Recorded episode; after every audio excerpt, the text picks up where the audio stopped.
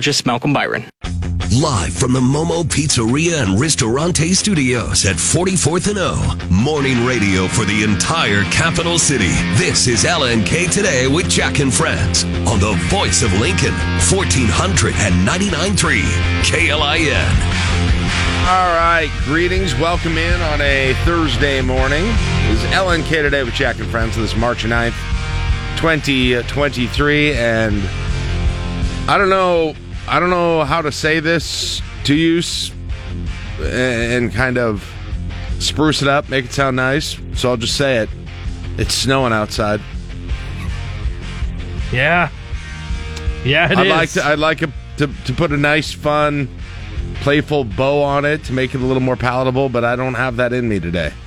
And so you should know it is snowing outside right now. Lincoln, Nebraska on this March 9th of 2023. There is snow on the ground. It's been enough that it's accumulated a little bit.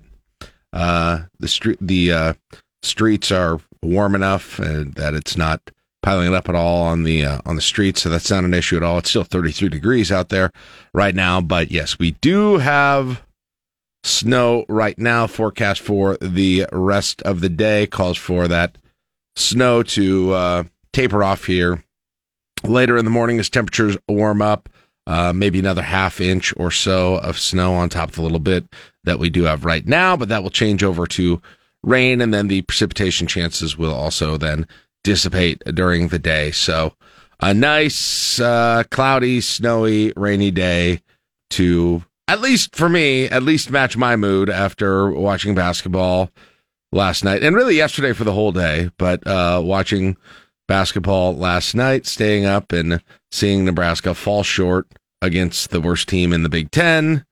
Minnesota ending the run in the Big Ten tournament before it really ever got started, most likely ending the entire season for Nebraska basketball, and all of the thoughts and attention to the NIT are most likely, not 100%, but most likely gone and done mm-hmm. now after um, things, uh, you know what? You can't win them all, and they did not win them all, and they did not win last night as uh, Minnesota played very well. Nebraska didn't slow them down, uh, didn't slow down that offense as much as they needed to, couldn't hit the timely threes down the stretch in key moments, turned it over, and what can you say? What can you say? It is a, other, other than that, it is a really, it's a real bummer of a way uh, if this is the end, which it looks like it is for Sam Griesel, Derek Walker, and maybe Keisei Tominaga's careers here yeah. to to end. What a to end on that loss. Just a, uh, a, a giant momentum killer yeah. for for not just what you felt like the team had going, uh, but it feels like kind of a program momentum killer that yeah. that you you thought you were going to get one, maybe two in the Big Ten tournament get yourself into the NIT, win a couple of games there. Maybe not not necessarily go win the NIT, right. but maybe get another home game. But yeah, get another home game, get in front of the fans again, build momentum going forward for the program, and it feels like that just kind of slipped away. Yeah.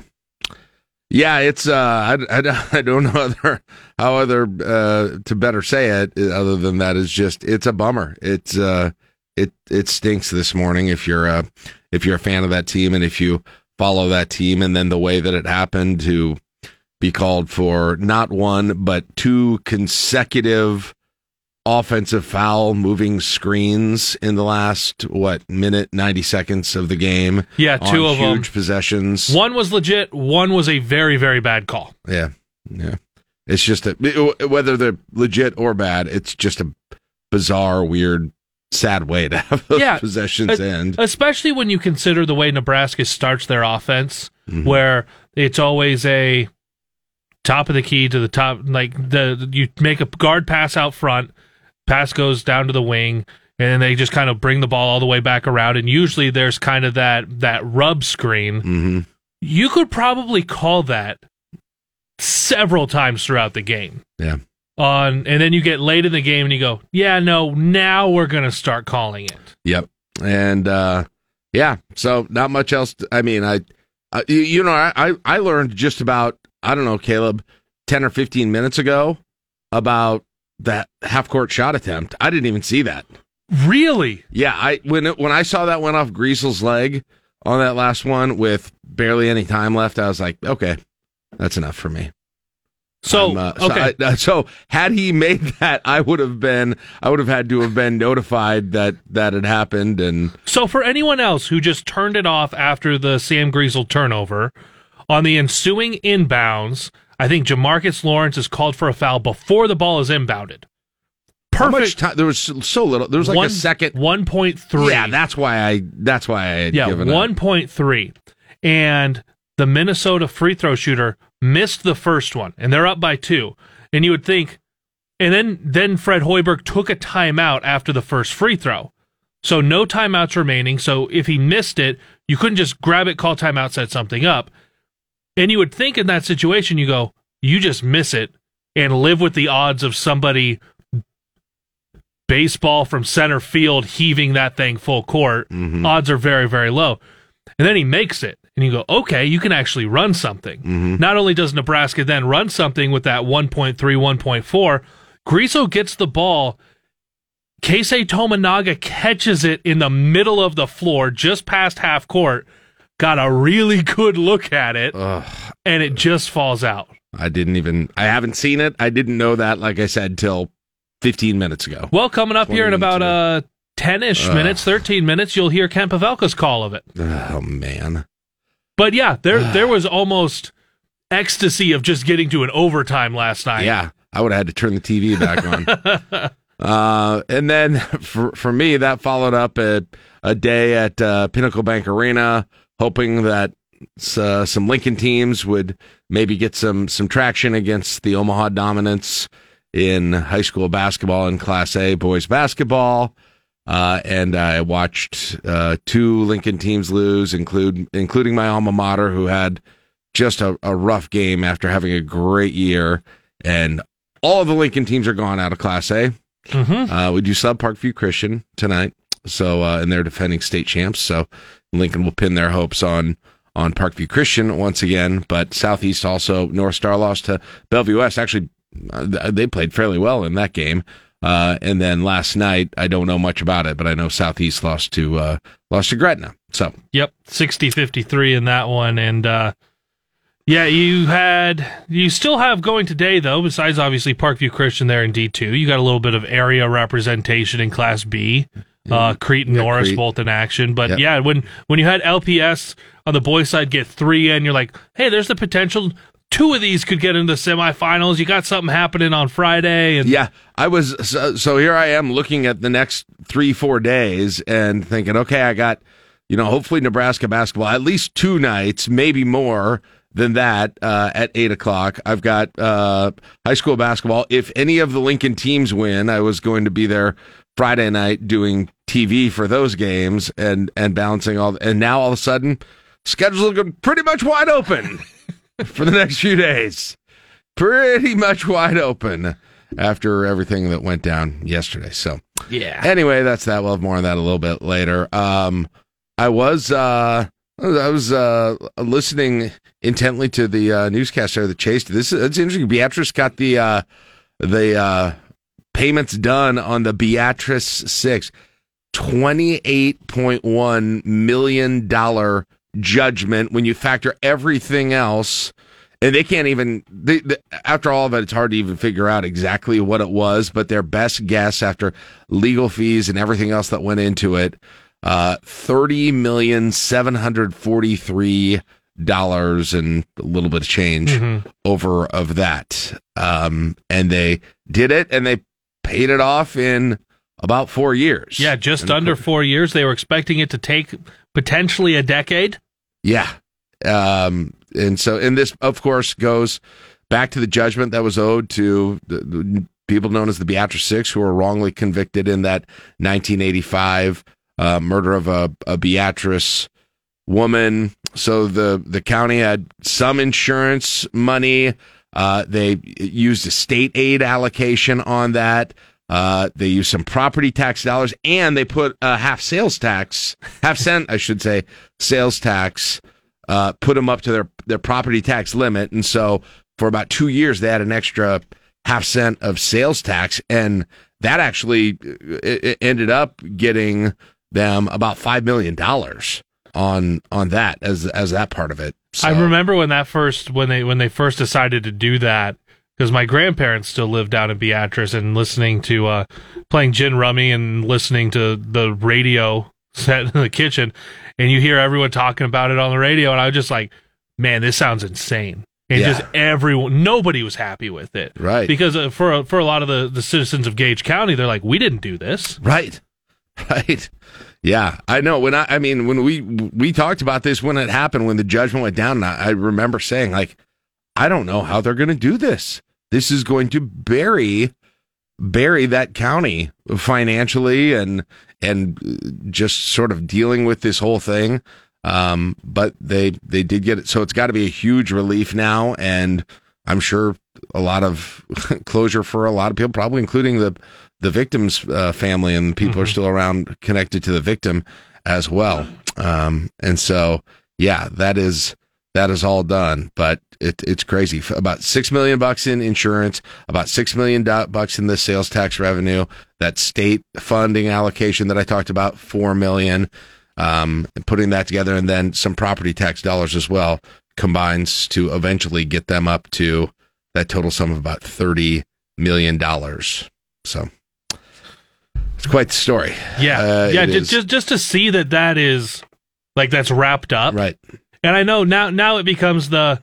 But have they said what they're going to do? Are they just going to sunset that that additional yeah, tax. The sales tax. Yeah, it was. Uh, I I think it actually ended. I thought I saw that it actually ended in January. Okay. People in um, in uh, in Beatrice. I obviously haven't been at my vacation home for a while, but you'll have to let me know if that's. Wow, do you owe case. some back taxes? I don't think so. I don't think so. Um, and then the legislature. There's a few things in the legislature that are interesting to talk about. But since we got into this pretty extensively yesterday, uh, the bill that would allow for uh, tax incentives for donations mm-hmm. to private school scholarship programs. It does end up uh, advancing. Um, that did get through. Now this is the the the first round here at this point, but it advanced actually on a 31 to 12 vote and overcame the filibuster, and that allowed them to take that first round vote on it. And so that was 31 to 12 uh, for uh, for that. Uh, there was uh, as uh, so, so originally there was 25 million. We talked about this yesterday for for credits per year, and then it built in annual increases for that program. They also approved an amendment that would keep it at 25 million for two years. Then it would grow to a maximum of 100 million a year after that. Ooh. There are also individual cap credits, uh, credits uh, that would be capped at $100,000 annually for individuals and businesses and a million dollars for estates and trusts. So pretty pretty big numbers still associated. The the caps aren't gonna uh, aren't gonna be holding that back a whole lot right off the bat. So they will see. It did get through the filibuster just to that thirty three to twelve vote. They barely didn't barely got cloture on that and uh, yeah that was confusing forward, so. to follow a little bit as as the vote numbers because i saw the 31 to 12 and it's like it passed first round i was like 31 don't they got to get yeah, 33 yeah, and then it's like well okay they had to overcome the filibuster first then to get to yes. the, the actual vote where where it ended up being 31-12 right. Yeah. Now uh, the reason it was lower on the vote is because you had a few uh, republicans you might have expected to be supportive of this uh, did present not voting on the bill, and there were some more. And this is what I was talking about yesterday with the kind of odd bedfellows on this. You've got some Democrats who are supporting it.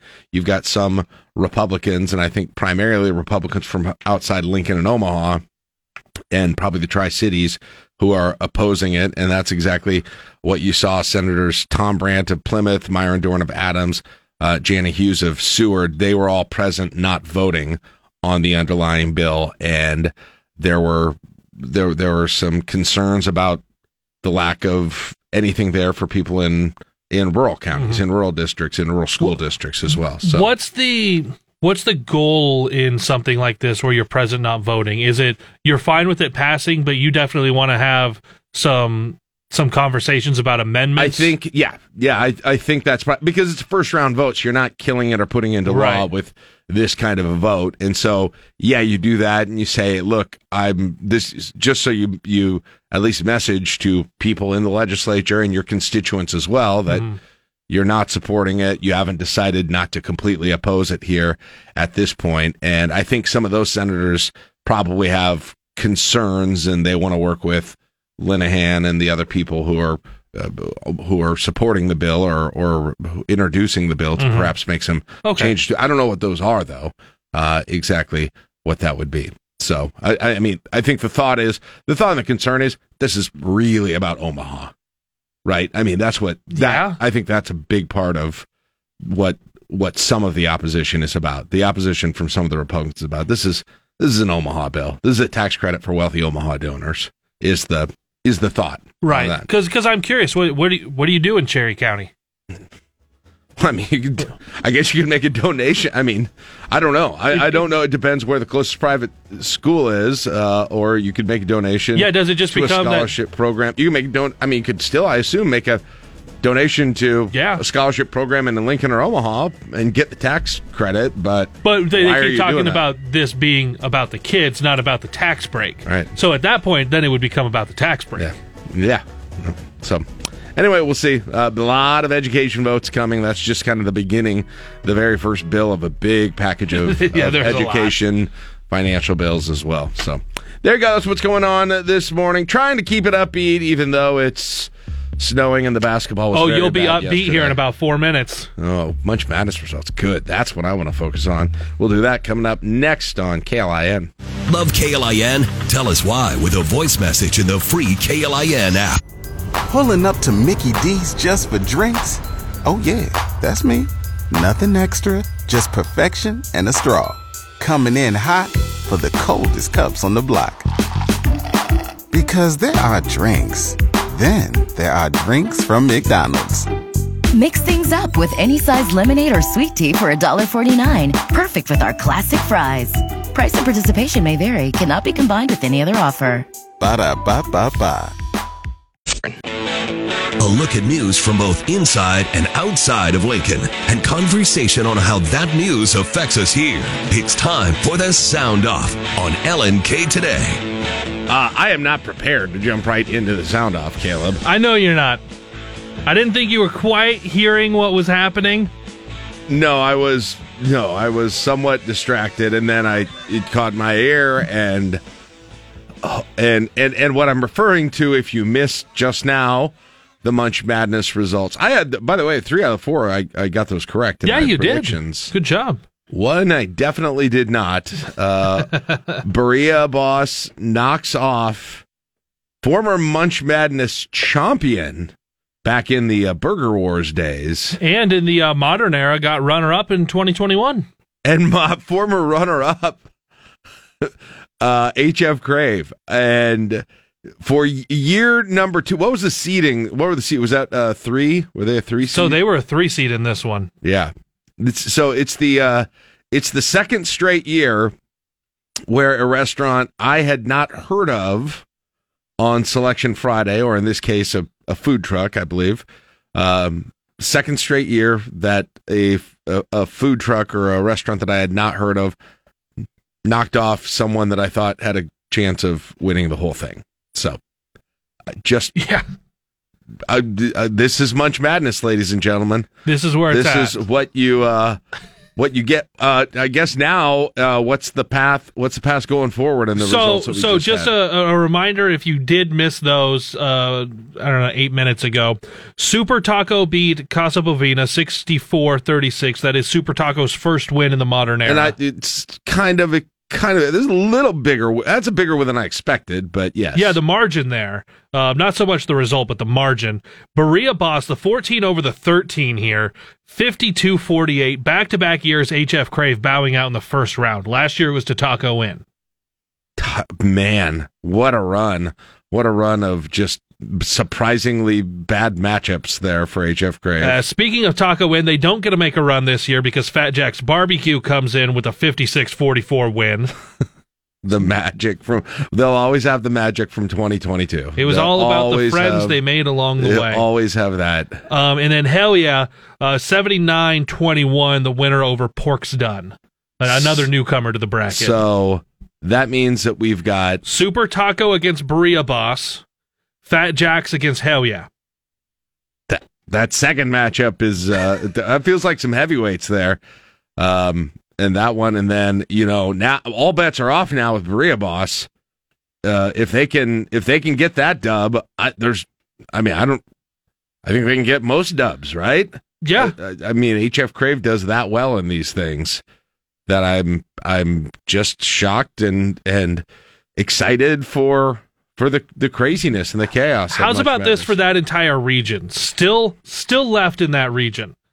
Isles Pub and Pizza, La Paz, Honest Abe's, Engine House Cafe, Super Taco Birria Boss, Fat Jack's Hell Yeah.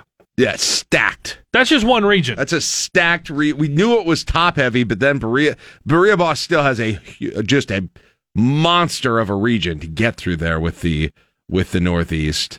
But and then hey, and I should point out, I want to give a uh, a shout out uh, to uh, who is the who is Toby with yesterday? Pork's Done? No, the well, y- yes, Toby for Pork's Done. We talked a little bit about them yesterday, uh, but the Canyon. Uh, oh, Canyon Jo- Joe's Barbecue. we got a really nice note. They went down in the first round. Yeah, lost to Isles. Um, but got a really nice note from uh, the folks buying Canyon Joe's. And I don't have the name in front of me, or I would I would say it and shout them out. We got a really nice note from them, and just saying how how cool that they thought the whole thing was to be a part of it. How cool it was to um, be be helping out local businesses the way they were. I assume that means that they're getting some some traction from this whole thing uh, at Canyon Joe's, and they are on my list of places to get to because again, place I discovered within the last two weeks. it was from Joe, I should have thought that. Canyon Joe himself. Canyon Joe. Nice shout- shout out Canyon Joe. Thank you for the note. We got that. We appreciate that. We thank you. You got put into a just a a rough region. You just it, everybody in the Northeast. It's a rough region, and But here's here's the big part of it that it, that it always comes back to. Yes, there's there's the voting portion of it where sometimes you got to pay your dues. You get a get a rough first round matchup if you haven't really been in it, especially if you're kind of newer to the to the scene and newer to, to Lincoln or just haven't known about the the Yes. expanded field before. Sometimes that's going to happen. But at the end of the day, more people know today about Canyon Joe's, Birria Boss, Pork's Done, all of these places, whether they advance or not, it's about lifting those places up that folks haven't heard about. We saw it last year. They're getting voted on today. Norm's on 48th. yeah, they're the they're the veteran now, right? They're like the uh From the uh, hunter to the hunted. they've been through the uh they've been through the battles uh haven't they my goodness so shout out to uh shout out to birria boss uh they have a facebook page if you want to find them uh facebook.com slash uh birria b-i-r-r-i-a boss llc uh, or if you just google them it'll it'll give you the link there and uh they are at uh, various various places uh that they've uh, at, and so you can uh, check them out. And I would like to do it too. Get one of those tacos. Pictures look really good. Yeah, they do. Your simply your description yesterday made Yeah. me want it. Now, in fact, they they just letting you know, Birria Boss, with that win, you better make some more tacos. Yeah, you're dangerous now. You, you, you bet you're not only dangerous, but you're going to have a lot of people, a lot of people who are interested. Just ask Norms how that goes. Okay. Uh, let's real quick. Let's let, let's do. Let's go through again the uh, the the matchups then for today and then tomorrow. Today's matchups: Norm's on 48th against Rolling Walk, Cac- Oh, yeah. Cactus versus the Eatery, Piedmont Bistro taking on Chopsticks, and then Ramos Busters versus Vic's Pizza. All right. All right. We'll see how we'll see how Cactus can perform from the grave. One last chance at glory, Cactus. Last chance. Cactus's last stand from the afterlife. It feels like just like determining all of that was a month and a half ago. It does. I com- I honestly had com- kind of forgotten about this. I, I did until I, I wrote it into my my Munch Madness update this morning. I was like, oh yeah, Cactus. These tacos look like they're like the whole thing is like deep fried or something. Man, they look they look good. These burrito tacos they look very good. now I really want one right now. All right. So how, how, do we get some of those during the morning show? Yeah, we'll have to we'll have to figure that out. we uh we uh also uh just pointing out while I was at the uh I was at Pinnacle Bank Arena at the state tournament and I was taking note of some of the songs being played by the Lincoln North Star oh, and yeah. Bellevue West and Omaha West Side and Lincoln East pep bands for tomorrow. Tomorrow is Request Line Friday, Pep Band Songs Edition in honor of the state tournaments in Lincoln uh, and in the boys state tournament this weekend. We are asking you to think of that song that you can hear in your head. You hear it, but you almost hear it better being played by a high school or college band at a basketball game or a football game. There are a lot of them they're like na na na na na na na na na na na na na na. I always go back to Chicago's. What is that? Twenty five or six to four? Yeah. Yeah. But I, I saw I saw a video yesterday. I think Millard North. They had a harmonica. Nice. Very nice. All right, let's uh let's get into our sound off. Uh boy, where do you want to start on the on the sound off today? Um I got a lot of them, but I don't think we're gonna have time to to get to all of them here. Uh, let Let's start with uh, let's start with this and a real transition because this is a, a, a, serious and a, a sad story. Um, but these Americans that went to Mexico, one of them was going to was seeking a, a surgery, a tummy tuck, I believe, there, and they were kidnapped. Uh, the party of four, they're kidnapped. Two people died. Two people remained alive and have now been returned to the United States.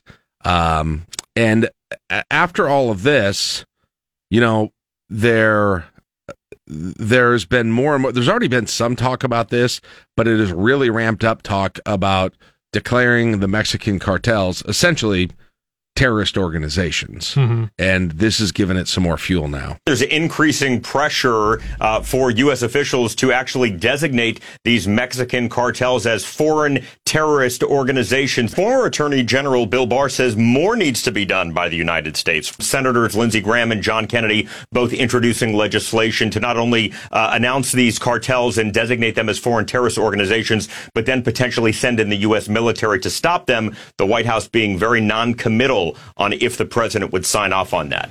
All right. In uh, in in other news, now you, you might have heard a few days ago, uh, President Biden had a um, had had uh, some cancer, skin cancer situation removed from his chest, and of course that makes news. And wasn't a major, it wasn't a major health situation there. Now you've got Mitch McConnell, um, the minority leader in the Senate who is uh, hospitalized as well after evidently what was just a, a, a fall at a hotel. It may have been a minor fall. We just don't have a lot of information at this point, but it was serious enough for McConnell to be hospitalized. Now, here is what his office is telling us. Leader McConnell tripped at a local hotel during a private dinner. He has been admitted to the hospital where he is receiving treatment. Now, McConnell is 81 years old, less than a year older, in fact, than President Biden. He has had a number of medical issues issues through his life. He had polio at the age of two. About 20 years ago, he had triple bypass surgery. He fractured a shoulder back in 2019 and worked for, from home for a time after that. And he had bruising around his hands and mouth back in 2020.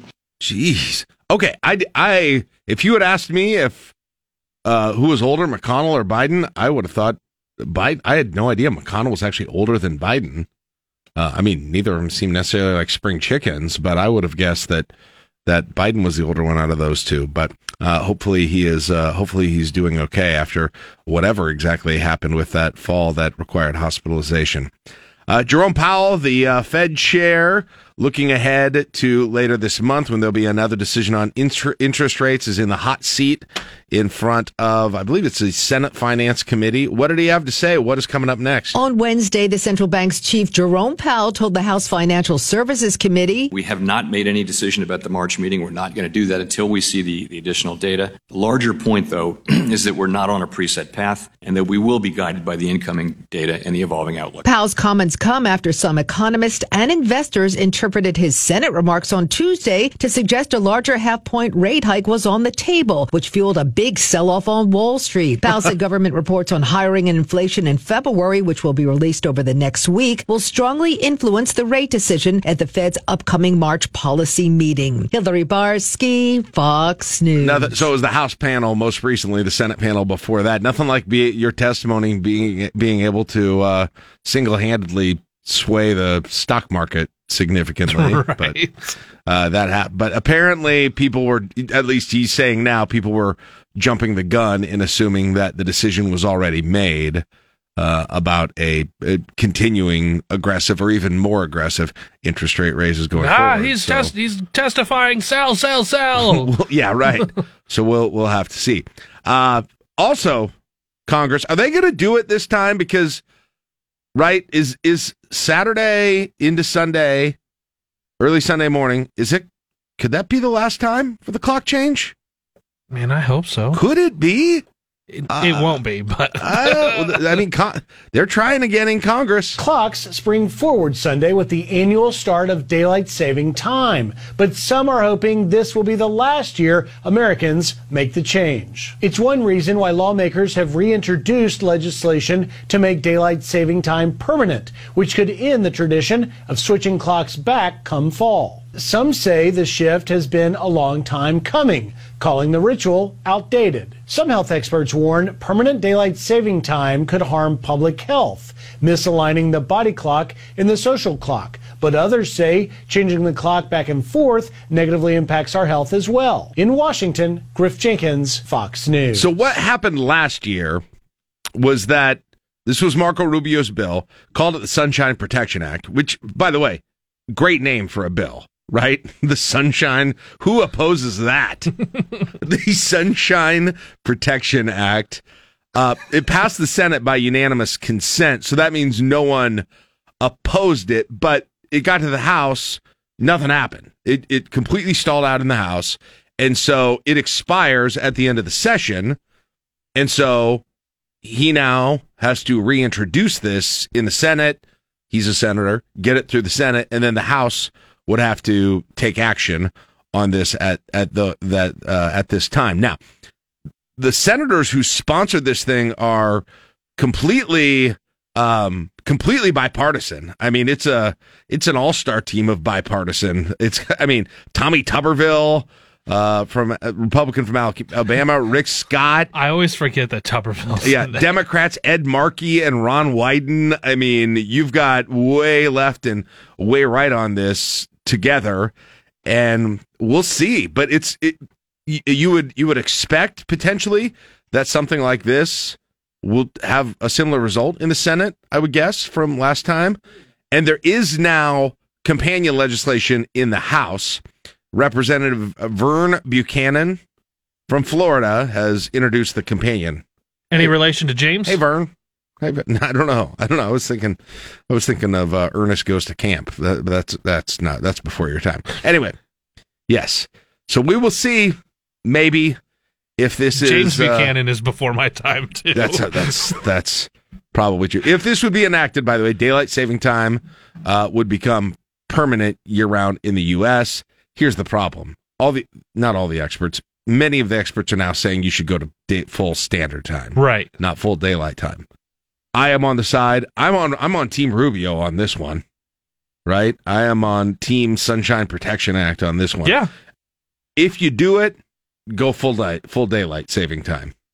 That's what I think. But there's just going to be enough people who have problems. that I, I just don't think this is going to actually happen. My order of preference is, as I said the other day, because there's three options here: full time daylight, full time standard, or what we currently Uh-huh. have.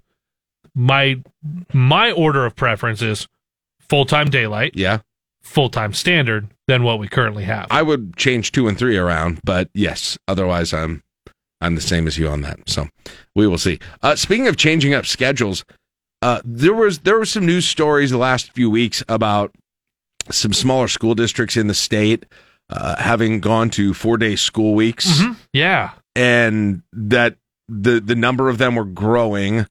I don't know. I'm not sure if anybody around here, like locally in our listening area, is doing. I'd be curious if if they are and and how that's working. But even nationally, guys, this is becoming. This feels like it's coming. Uh, in a lot of places right now. Even in like only bigger locally- districts? Well, take a listen to what's happening in Texas right now. At least 50 public school districts in Texas will begin next school year with four day weeks, which means three day weekends. The changes are motivated by a 2015 Texas law that did away with a requirement of 180 days of school per academic year in favor of 75,000 plus minutes, allowing for scheduling flexibilities.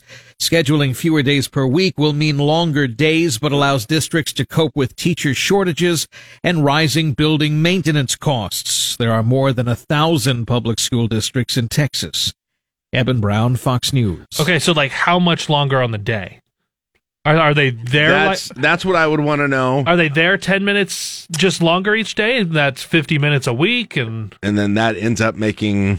I mean, that wouldn't. I mean, if you're losing, uh, what five, six, five hour day, yeah, that math doesn't work out. right. You you would have to make up the five if it's going to be the exact same minutes of where it is now. You would have to take out whatever you lose from Friday. Say Friday mm-hmm. is off over the the previous four days, and maybe there's other creative ways they do it. I'll try and. Uh, I, I, I'd Are you kinda- going to be in school mid August to mid June? Yeah, that's the other thing. I'd like, I'm going to see if I can get my hands on some of the districts in Nebraska schedules that do it, just for an example of exactly what this was would look like. I mean, the, the, fact that you've got so many who are in um, in education that are supportive and interested in it makes it. Okay, so there are at least six Nebraska districts on a four day week Okay. as of this year. Okay. Banner County, Conestoga, Weeping Water, Minatare, Hay Springs, and Wynot? Okay. All right. Um, and they can do this because the state measures the school year as what Same thing what- that Texas Well, what Texas where they went In to minutes instead of Well, they went to minutes. Nebraska does it by hours. So They should do it by seconds. Effectively, yes, you should. Five hundred twenty-five. um. So the yeah. How be- do you measure a school year? someone please rewrite that for the legislature. Uh, yeah, I, I'd like to know, but what their daily schedule. And back to what I was saying, though, you know, I, I'm, I am interested because teachers and the schools and everybody seems like they are they think it would be helpful to them. Mm-hmm. I, I mean, I'm interested in hearing it, but I'm out of the age now where I've got elementary age students. Caleb, this is on you and the parents of of your age right now Yeah. to figure out. I mean, the the child, just kind of the the scheduling situation for families that have, you know, either a single parent or two parents working. And nailing that all down for young kids seems really, I don't know. I don't know how you navigate that exactly. We'll figure it out when we get there, I guess. 650. there you go. Don't worry about it now. 656. All right, we'll take a break. We'll hear from the Capital Humane Society next on KLIN. When you. It's our weekly spotlight of pets for you to adopt from the Capital Humane Society on LNK today. All right. Got Matt Macharo from the Capital Humane Society, and uh, let's talk pets. Let's talk about the chance for maybe you to uh, adopt a pet that's looking for a home right now. Morning, Matt. How you doing? Good. How about yourself? I'm I'm good. All right. Tell us about the pets you're featuring this week. So first off, we have Timon, and Timon is approximately one year old. He's a German Shepherd mix, Ooh. neutered male, uh, tricolored. So he's got kind of a brown, some black, and white on him, and he weighs about 77 pounds. Also has these really floppy ears that kind of just go every which way. But he was surrendered to us by his previous family. Uh, but he absolutely loves playing with other dogs. Does great in play groups with multiple other dogs his size, and so the ideal home for him is an active one that maybe has another canine companion that he can play with. All right. And tell us what else we've got. Then we got Danny, and Danny is approximately four years old. He's a domestic short hair orange tabby. Has a little white on his chest and his paws, but neutered male weighs about 12 pounds, and he was surrendered to us because his ideal home, a little more low traffic. Ideally, one without uh, younger kids. They make him a little uncomfortable, but uh, with older kids and, and adults, he's a very playful cat. So make sure you have plenty of toys stockpiled for him. All right. Very good. People want to make an adoption. What should they know? So come on out to the Pieloch Pet Adoption Center. We're out at 70th and Highway 2. We're open today and tomorrow, 11:30 to 7, and then Saturday and Sunday from 12 to 5. All right. Let's get those pets adopted. Thanks so much, Matt. We appreciate it. Talk to you next week. Have a good one. All right, there you go. Matt Macharo, Capital Humane Society. Hey, we got Ticket Thursday coming up. Concert tickets. We're going to play What is LNK today thinking of? That's coming up next on KLIN. Pulling up to Mickey D's just for drinks? Oh, yeah, that's me. Nothing extra, just perfection and a straw. Coming in hot for the coldest cups on the block. Because there are drinks, then there are drinks from McDonald's. Mix things up with any size lemonade or sweet tea for $1.49. Perfect with our classic fries. Price and participation may vary, cannot be combined with any other offer. Ba da ba ba ba. Call the traffic hotline 402 479 1414. That's a quick check of your time saver traffic. Live from the Momo Pizzeria and Ristorante Studios at 44th and O. Morning radio for the entire capital city. This is LNK Today with Jack and Friends on the voice of Lincoln, 1499.3 KLIN. All right, phone lines, are, phone lines are full, but people start dropping off soon, and this is one where sometimes we go for a little while. So, what is LNK Today with Jack and Friends thinking of? We are thinking of an actor or actress who has won the Best Actor or Actress uh, award at the Oscars during one of the years that it was given away. Uh, and all you need to do is narrow down who it is. You ask us uh, two questions. Well, basically, first of all, a yes no question that is designed to narrow it down. And then you get a guess. If you guess it right, you get your choice of tickets, whichever one you want, whether it be uh, Journey and Toto uh, or Doobie Brothers. Uh, both coming to Lincoln. Journey and Toto in here later this month and Doobie Brothers is going to be in August at Pinewood Bowl. So your choice. 402 479 1400. As soon as people drop off, you can come on in and give it a shot. And Mike is going to take our first shot at this today. All right, Mike, the unenviable first competitor. Good morning. Yeah, first one. Okay. Is it a male? Yes. How about, I'm going to take a long shot and say Dustin Hoffman. Is it Dustin Hoffman? Oh, good try. You can get back in 402 479 1400. That opens up a line. Caleb, this, I don't know. I, I don't know how quick this one's going to go. I don't know. We will see. I don't know. I like that the the first caller actually narrowed it down. Made a helpful, made a made, asked a helpful question. Sometimes that's rare. All right. Uh, now coming up for us is Scott. going to be Scott. All right, Scott. Good morning. How are you doing today? I'm doing just fine. All right. Uh, we know it's an actor. We know this actor won. It's a male, uh, and we know this person won the Best Actor award in some year at the Oscars. What's your question? Uh, was it during the 2000s? Let's see. I got to look back up. The Yes. year. Yeah. It was it. Yes. Okay. It was uh post post two. Or are we just saying two thousand? Are you saying 2001 and up. yes? Correct. It is. Okay. How about uh, Matthew McConaughey? Is it Matthew McConaughey? No, but good try. All right. We have now quickly narrowed it down from a huge group to a list of what, 22, 23 men on this whole thing? Starting to narrow it down. Uh, let's see if Matt can narrow it down further. All right, Matt, good morning. Uh, what's your question about the actor that we're thinking of?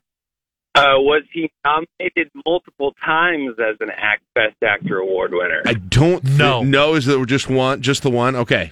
Uh, Caleb is confirming that. The answer to your question is no, he was not nominated multiple times. Okay, let's go with Joaquin Phoenix. Wa- Joaquin Phoenix. Oh, no. No. Ooh, you guys are tearing through this, though. It's not going to be much longer. All right. Uh, Lee is next. Uh, Lee, good morning. How you doing today? Good morning. All right, we are uh, we're thinking of an actor who won Best Actor at the Academy Awards Awards post 2000. We know uh, this was o- this man's only uh, only nomination uh, for the award, and he won it that one time that he was nominated. What's your uh, yes no question? Mm, Is it an action movie? No.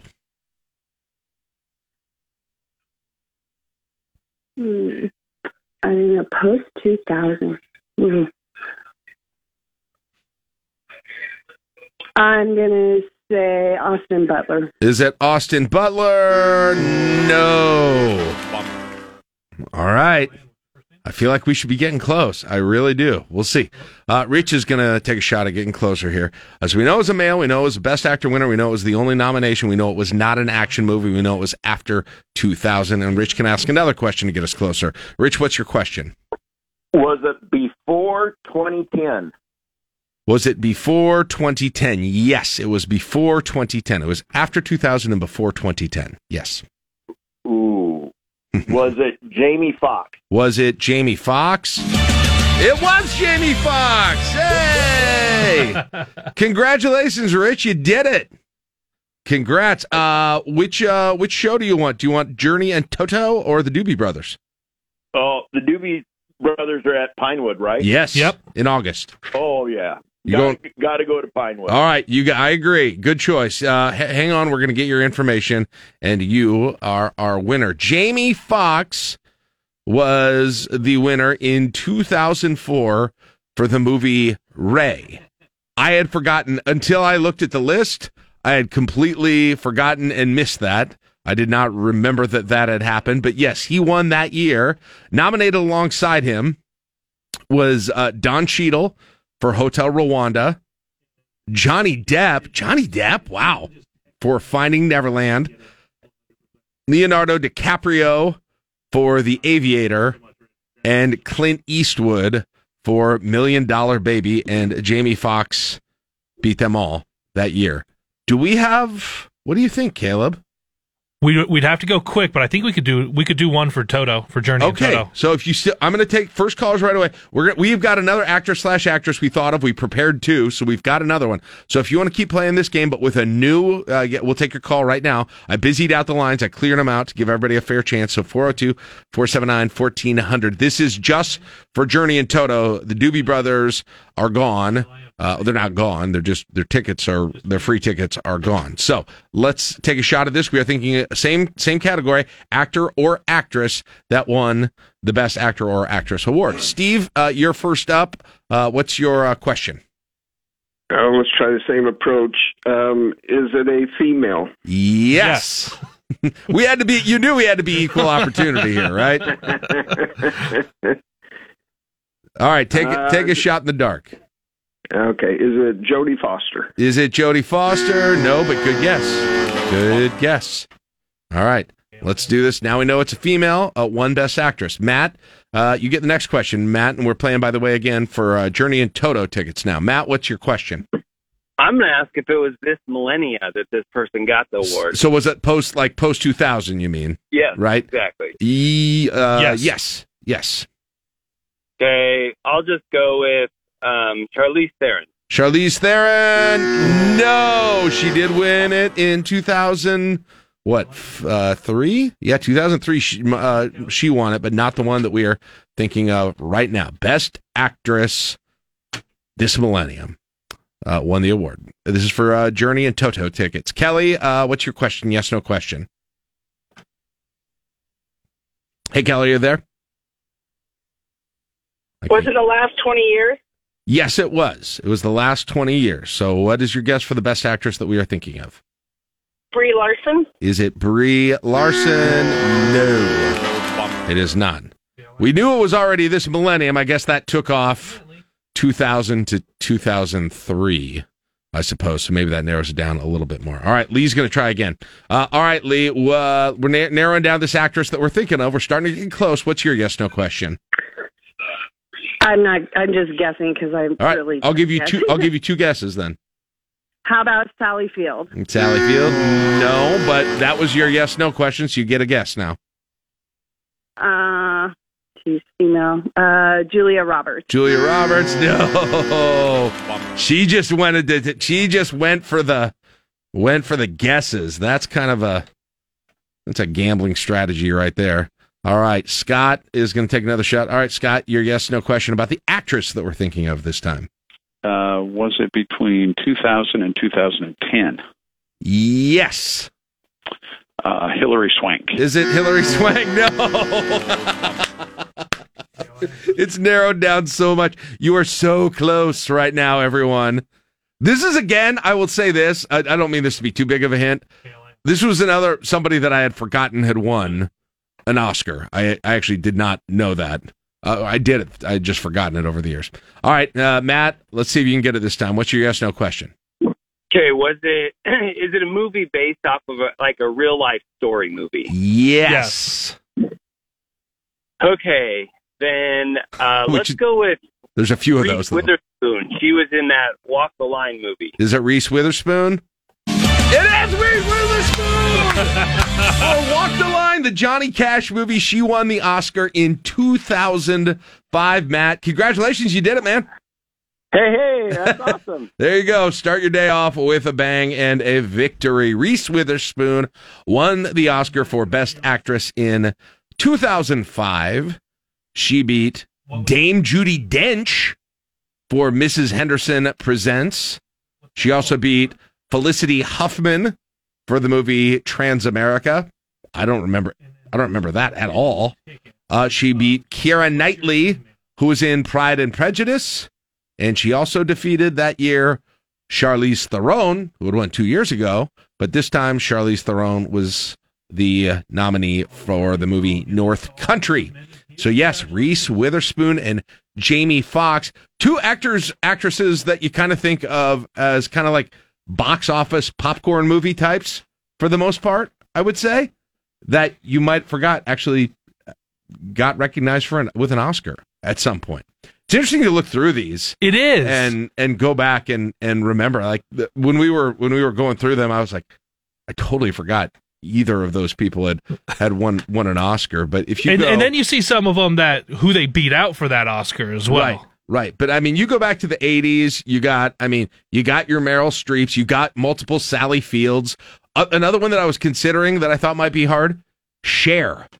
Cher won the Best Actress Oscar in 1987 for Moonstruck. Uh, Jodie Foster, I thought that was too easy. Thought that was way too easy. Uh, Kathy Bates, Emmy, Emma Thompson, Holly Hunter, Jessica Lange, Susan Sarandon, Gwyneth Paltrow, uh, you know, Julia Roberts won for Erin Brockovich. Uh, uh, and like I said, Charlize Theron, of course, she did. You keep going down. Sandra Bullock would have been a good one. She won for Blind Side. Forgot that too. Right. Um, Yeah. how's since we have a couple of minutes here, not going to take calls on this, but between now and the end of the show, we have some LSO goes to Tatooine tickets as well. That's for this weekend. Uh, two tickets to LSO goes to Tatooine at the Lied March 11th. It's at 7:30. If you text in on the Rixstine Recognition text line 402 479 1400, text in Lucas. Like the last name, George Lucas. Okay. So text in Lucas to 402 479 1400. At the end of the show, we'll go through and pick out a few winners for a pair of tickets to LSO Goes to Tatooine this weekend. Saturday night, right? Saturday Yeah. night. Cool. That's gonna be a good show. That'll be a, a very good show. By the way, does anyone know? Can anybody name? I'm just asking this rhetorically. Any of the nominees this year off the top of their head for male or female? I've got Best Actress, and I wouldn't have gotten. I wouldn't have gotten any of these. Is on Best Actress, is anyone nominated for Everything Everywhere All at Once? Yes. Can you name who though? I cannot. Michelle Yeoh, uh, Y E O H. Uh, then you have Michelle Williams for The Fabelmans. You've got Andrea Riseborough for To Leslie. You've got Ana de Armas for Blonde. She was Marilyn Monroe in that one. And then you've got uh, Cate Blanchett for Tar. And then you go to the best actors. Those that are up this this time around uh, are, including as I scroll down here really quickly, uh, Austin Butler. He's the Elvis. This guy Okay. played Elvis. Uh, Colin Farrell for the uh, Banshees of uh, Inisherin. Brendan Fraser for The Whale. Paul Mescal for Aftersun. And Bill Nighy, not Bill Nye the Science Guy, Bill N I G H Y for the movie Living. Is it Nahi or Nihi? No idea. Cool. Don't know a thing about him. All right, there it is. Congratulations to our winners. And we'll get back to Generation Collaboration for a couple of weeks to finish that out. And then bring back current events quiz. We'll bring back the lie detector. All of our games, maybe come up with some new ones too. But congratulations. Enjoy the concerts. 725. Hey, stick around. We got sports next. And if you didn't hear the Munch Madness results yet, you're going to want to stick around to hear Caleb's Munch Madness results here in a few minutes. I promise. This is LNK today with Jack and Friends on KLIN. Want today's top news stories? Top Husker stories? You can get them sent straight. Pulling up to Mickey D's just for drinks? Oh, yeah, that's me. Nothing extra, just perfection and a straw. Coming in hot for the coldest cups on the block. Because there are drinks, then there are drinks from McDonald's. Mix things up with any size lemonade or sweet tea for $1.49. Perfect with our classic fries. Price and participation may vary, cannot be combined with any other offer. Ba da ba ba ba. All right, let's get things started with number five. Well, if you haven't looked out a window this morning and you thought it was just a little bit wet yesterday, yeah, there's snow on the ground. Big Boo. old flakes coming down, and so dumb. As I look outside a broadcast house, not a lot of wind though. At least No. back here on what I can see. So That- just just falling, and that, that I think that's going to help a lot with the morning commute. Silver lining is the wind is uh, going to be relatively low both throughout the day today and tomorrow as well. This snow is expected as the temperature jumps up. We've been at 33 since the beginning of the uh, the show, Caleb. So it's kind of been right on that edge above freezing. The expectation is that as it gets warmer today into the upper 30s, this will change over to rain.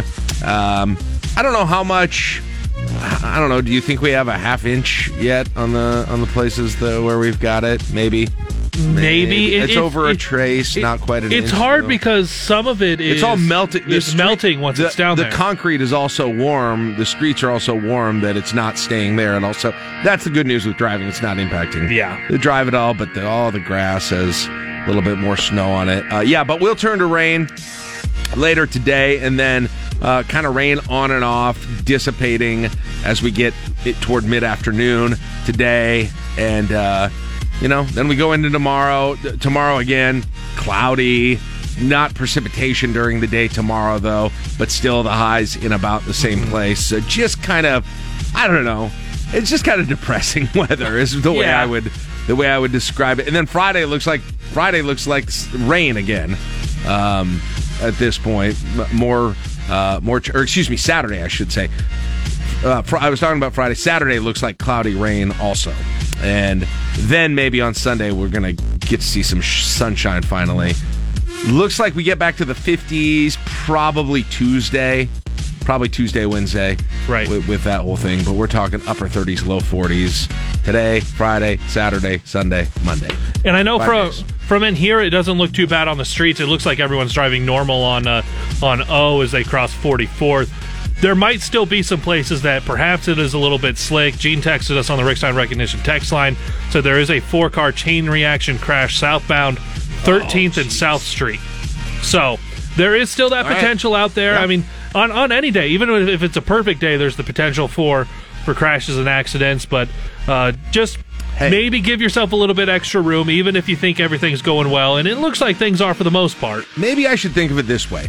There's a good chance, good chance this is it for the snow in in the winter of uh, 2022-2023. Right? You calling that? I, no, I said there's a chance. I There's a chance. I Okay, wildly okay. hedged what I Okay, said to be very clear. And if it is, you know, a few months from now, it's going to be a hot July day and the dog days of summer. You're going to be like, you know, a little half inch snow wouldn't feel the worst right now. Wouldn't be too bad. Be nice.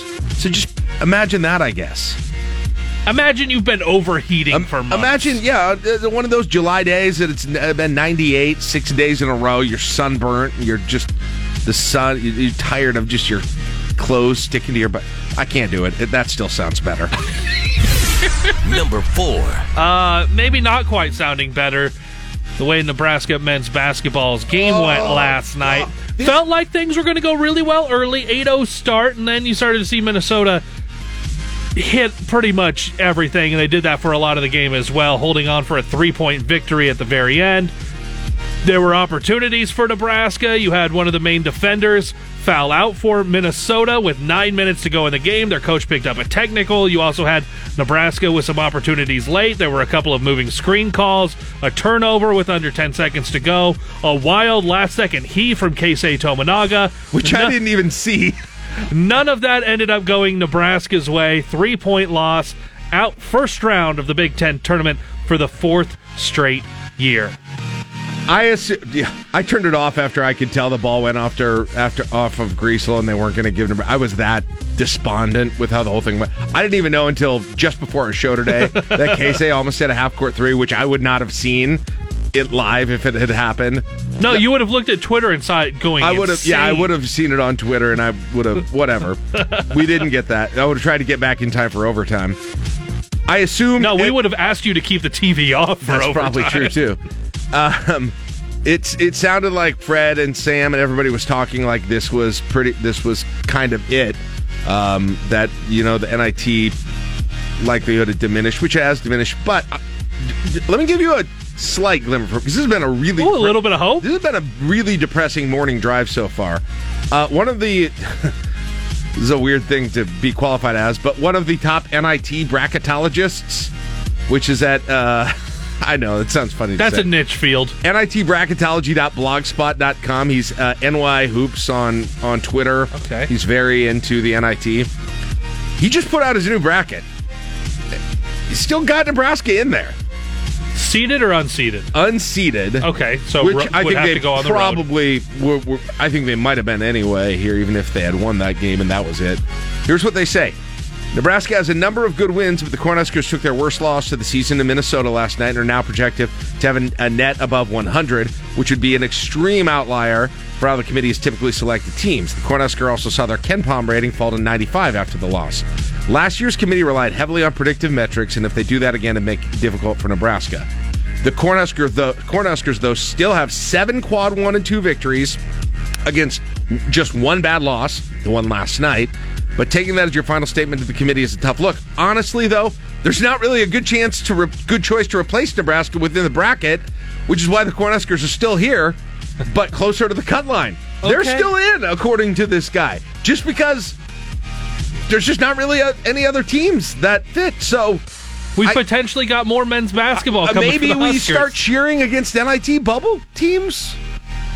I'll get that list going and ready for today. Uh, give me a re- I planned on watching basketball, uh, college, high school. I plan on just just completely immersing myself into it, and literally every result I wanted yesterday in the games I cared about went the other way and kind of got me out of the mood. Maybe Well, you could still watch a lot of them. Just there's nothing. I know, it's- hinging on your. I'll, your, get- your I'll get emotions back aren't to hinging on those. I'll get back to state basketball, especially classes other than A. But Parkview Christian going I'm- today. Uh, absolutely. I just I've kind of had enough of the Omaha Invitational in Class A. Yeah, at least it's not OPS. Maybe. Does that help? OPS hasn't been the one that's been winning it for the last few years, though. It's been all Bellevue West and Millard, and it's all the it's the the Blue Bloods who have been in it every year uh, that are there. There's no Omaha Central. Same ones, That feels good, right? Teams. No, it doesn't help. Okay, much. that's not helping. Uh, hey, I'll shout out though. Uh, I thought North Star put up a good fight against Bellevue Yeah, West yeah, yesterday. they I thought did. they, you know, they they didn't even play their best game, but they put up a good fight against them. And I feel I feel for East. They just had one of their, you know, I'm sure they'd say it, one of the roughest games of the year, and it Mm-hmm. just came at a bad time. A team they beat by almost 20 earlier this year in Westside. Number three. Well, less than four years since payments began, the $28 million civil rights judgment has been paid out to the Beatrice Six. And this was all based around the 1985 uh, rape and murder of a Beatrice woman, wrongfully convicted, six people, and now it's been paid out in, in less than half the time you were expecting. Caleb, when I heard that they had that judgment, I thought that is just going to not only financially, but just that is just going to be decimating. It obviously, it had a huge impact. But to be able to, the fact that they pulled that together, as bleak as it looked at the beginning of this story, in what about four years? Just under four years. Four years, and you know they got they got a, a, a big insurance payment, which a lot of people thought they weren't going to be able to get. Uh, they had some of the state funding that helped with it. They then added a sales tax, right? In uh, in 2020, I believe they added that sales tax. It was a half percent that put them up on their sales tax limit. They couldn't go any higher than that, but that generated almost five million dollars Uh-huh. for this thing as well. And Yeah. so, I mean, shout out to everybody in Beatrice or people who are visiting Beatrice who, due to no fault of their own, right? I mean, it had nothing to do with the the prosecution. of these people who were wrongly prosecuted, but they end up paying for the mistakes of others in this whole thing, and it just happens to be in their county. Mhm. That stinks. And I'm just I'm glad for the people who are completely un completely blameless in this whole thing to just have this off their back. Yeah. Because it's it, like I said, it's got to be it's it's just probably emotionally taxing to have that big of financial amount ahead of you the whole time. And you read some of the some of the news stories about it, and they're quoting the people from the county who are involved, and they're just like, "This is just such a relief." It's like I don't know if it's appropriate to celebrate, really, but it's just such a relief, right, to be done with this. And I'm not surprised. They feel that way. Twenty-eight million over less than four years. Right. Hold it together. Right. Yeah. Wow. Crazy. Number two. Well, it just barely got past breaking the filibuster, got the 33 votes they needed, but then as well had 31 votes, 31 to 12, the vote to pass the private scholarship bill. And that's moving on. Well, we had a few senators that were present not voting. Yeah, we'll, that- we'll see if that leads to any changes once it comes back around. That's why the numbers were different. You got the 33 to get to the filibuster. You did not have that same amount who actually voted for the bill. Some, like you said, were present not voting. And it sounds like you kind of look through those, and those are typically, otherwise, I think, conservative legislators, but who are from places other than Omaha, Lincoln, or the Tri Cities, um, from smaller towns. And I think a, a big part of it is uh, there, there's opposition to this. We talked about this a lot yesterday. There's op- opposition to this and support from this on a couple of fronts. There's, opposi- there's opposition on the front that look, the state just shouldn't be giving scholarships for private schools uh, or or be involved in that process, even though it's not firsthand. That's one of the arguments. And then there's a kind of a different argument where there are people that say, look, this is all about Omaha donors in Omaha for the most part, and it's there are certain senators where they're they're saying we barely have it. I mean, there's just not an issue with this. We don't either don't have a private school in the area, or you know, there aren't people who are wanting to go to a private school who can't anywhere in my district, and those sorts of things. And that's the other end of the opposition on this. And so, I guess there are still some changes that a few of them would like to see to get on the on the positive side of this, but seems like it's it's close enough. I guess the only problem would be if they couldn't get to the 33 again the second To- time to break around, another To break filibuster. another filibuster, but with the way the vote, the numbers on the vote came out, they can get to that. You would think they're going to get a Yeah. majority for the bill. Yeah, I'm curious. Plus, they've got some bipartisan support for Mhm. it too. I haven't heard all of that. I've heard, I heard some of the debate. I heard a lot of the filibuster. Um, how much is being really discussed outside of Omaha? We know we know Justin Wayne is obviously talking a lot about North Omaha and the Yeah. opportunities within Terrell OPS, and. Yep. and and so how much is being discussed? If you are out in the Panhandle, that's an It- it- interesting it- question. If you are in North Central Nebraska, How different is this for Lincoln than Omaha too? Because you hear people talk about it and they refer to Omaha. Yeah. Not as much Lincoln, which is interesting. I don't know Right. why that is exactly. No, because like Lincoln, for instance, has Pius uh, Lutheran, Lincoln Christian, yeah, Parkview Christian, Parkview Christian, and probably forgetting something too. Yeah, right. But but you go through and you've got at least four there. But LPS has got a pretty good system going on finding a district that if you want to go to a different school, it sounds like it's much easier to do LPS as opposed to OPS. Yes. I mean, if you listen to to McKinney and Wayne, yeah, it Mm-hmm. it, it sounds like. Now, the other thing to watch on this, two things. If it passes, number one, does it get challenged in court? Right. Number one, th- because I, if there's somebody really opposed to this, they're going to try and make a case on the Constitution that it's unconstitutional. Number two, is there a petition drive against this? I've Oh. heard some rumblings that that that could be something that those who oppose this. So, so perhaps a, what would that look like? So it would pass now. The governor would sign it, and then in Basically- 2024, a petition drive would essentially say, just repeal it. Yeah, yeah, yeah. interesting. I, I'm not. I don't know how well it would do. I just know there's been some very early conversation about that potentially. Probably wouldn't get to the ballot. Maybe it's tough. I mean, it is.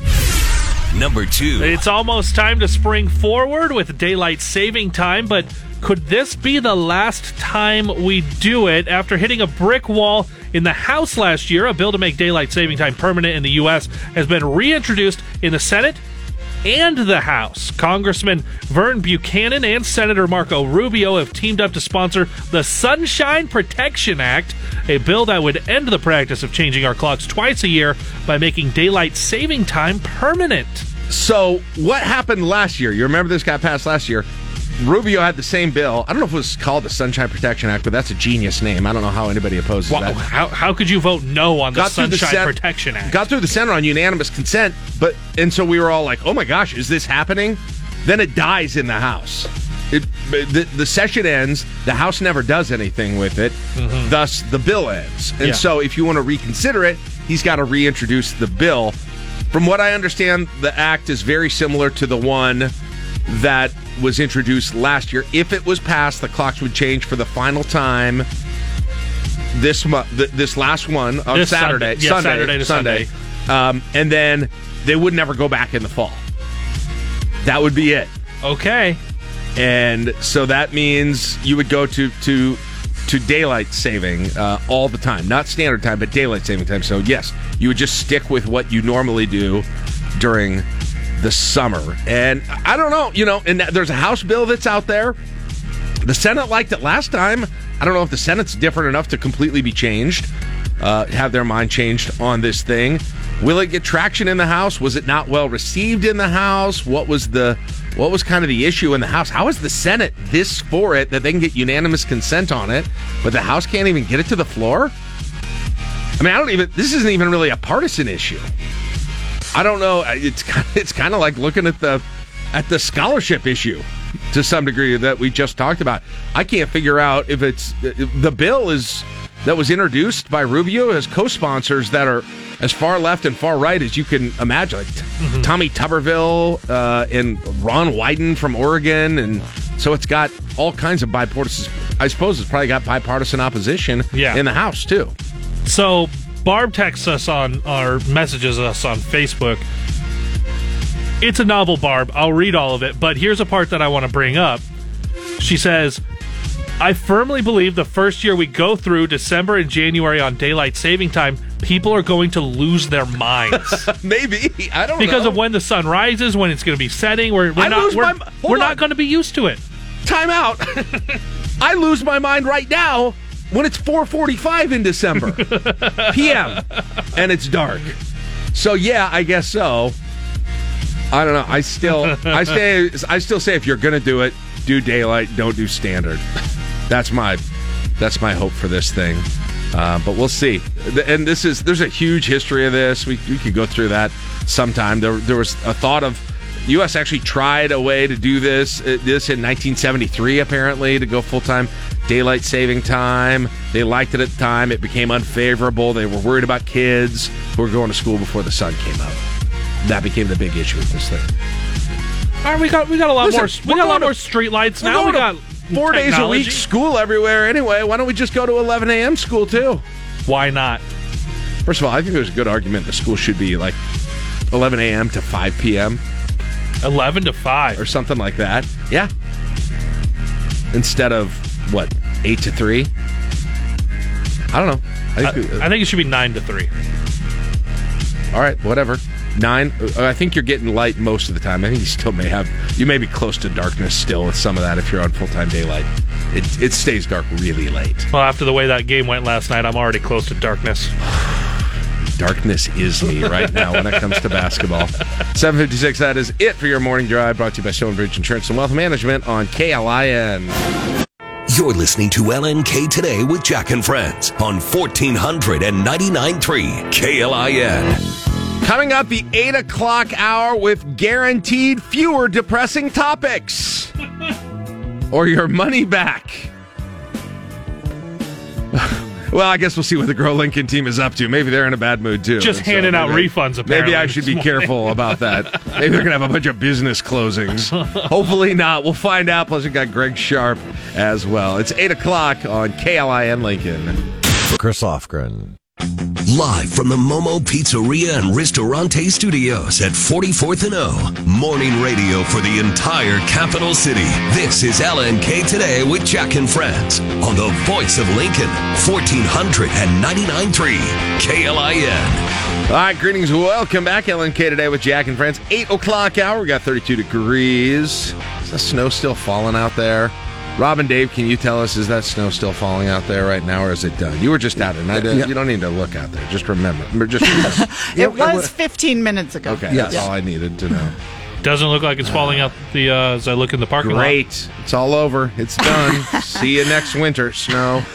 At least at 44th and oh, Yes, it might be different. right. at- Nope, everyone is It based off of what's right. happening here. No, it's Well, not. It's not snowing in. true. It's, It's the not, center uh, of the snowing in the universe. Yukon That's what we right care now. about. Yeah. Lots of lots of places. Welcome to the Grow Lincoln team. Robin Eschliman, Dave Albers, and uh, they've got uh, they've got all the news in terms of businesses, restaurants, retails, opening, closing, moving, and beyond. And so let's jump into it, guys. Cookie lovers, good news.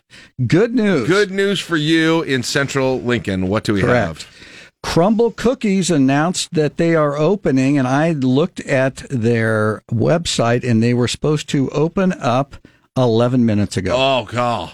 Line out the door, I bet. Now, there have been kind of uh, times where we thought they were going to open, but that's what I saw on the website last night.